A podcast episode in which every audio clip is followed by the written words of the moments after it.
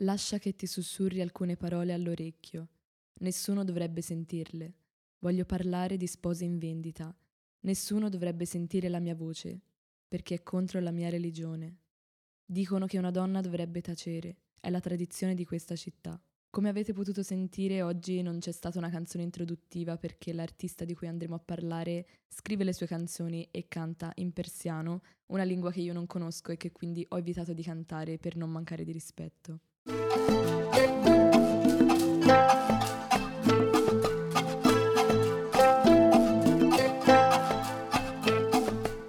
La storia di Sonita Alizadeh è come quella di molti suoi concittadini particolare e ricca di mm, difficoltà.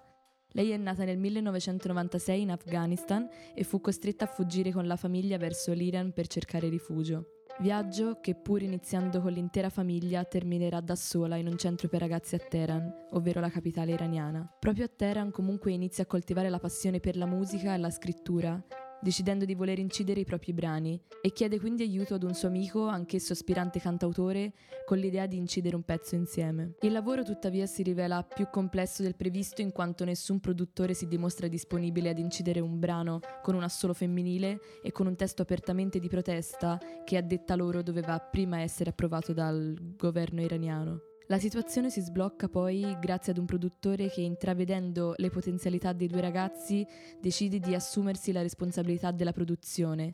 Questo è solo il primo brano edito da Sonita che successivamente decide di incidere un brano da solista. Durante questo periodo, oltre ad incidere, Sonita inizia anche ad essere seguita dalla documentarista iraniana Rokasre Game Magami che inizia a girare un lungometraggio proprio sulla storia di Sonita, documentario che io peraltro ho visto e che consiglio calorosamente perché è una bellissima storia di lotta e redenzione femminile. Ad ogni modo, Sonita, anche grazie alla troupe del documentario, nel 2014 riesce ad iscriversi ad un contest musicale per giovani artisti, vincendolo. E grazie alla canzone Brides for Sale, infatti Sonita vince il premio come miglior cantante donna e come miglior cantante rap in classifica generale. Il brano di Sonita è rappato con un testo molto crudo e reale che racconta la storia di molte donne afghane letteralmente vendute come mogli a uomini spesso molto più grandi. Una storia tra l'altro non nuova neanche per Sonita che secondo i voleri della sua famiglia avrebbe dovuto sposarsi con le medesime modalità. Grazie al contest comunque Sonita ha anche modo di realizzare un videoclip che in pochissimo tempo farà il giro del web diventando virale in tutto il mondo. Nel video Sonita ha un codice a barre sulla fronte, è vestita da sposa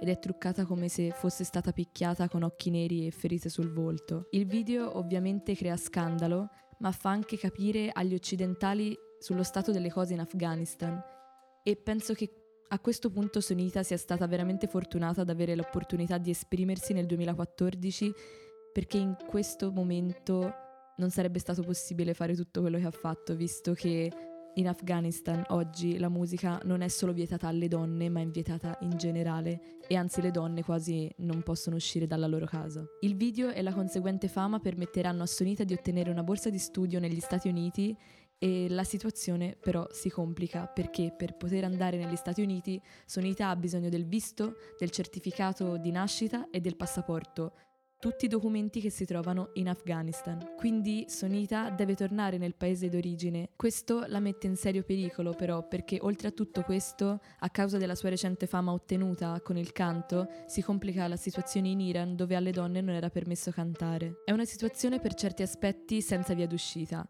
Sonita ha l'opportunità di cambiare la propria vita andando a studiare in America, ma per farlo deve tornare in Afghanistan, dove rischierebbe di rimanere imprigionata nella vita che da sempre sta rifuggendo. Sonita decide comunque di rischiare e parte per l'Afghanistan, dove riesce a recuperare i documenti necessari prima di imbarcarsi finalmente per gli Stati Uniti. Tutti questi eventi sono raccontati all'interno del documentario e danno una visione davvero intima e profonda della sofferenza di Sonita. Arrivata negli Stati Uniti la ragazza è accolta e subito le viene chiesto di cantare la sua storia per i suoi compagni e poi per pubblici sempre più grandi, nonostante la sua famiglia sia stata sempre contraria.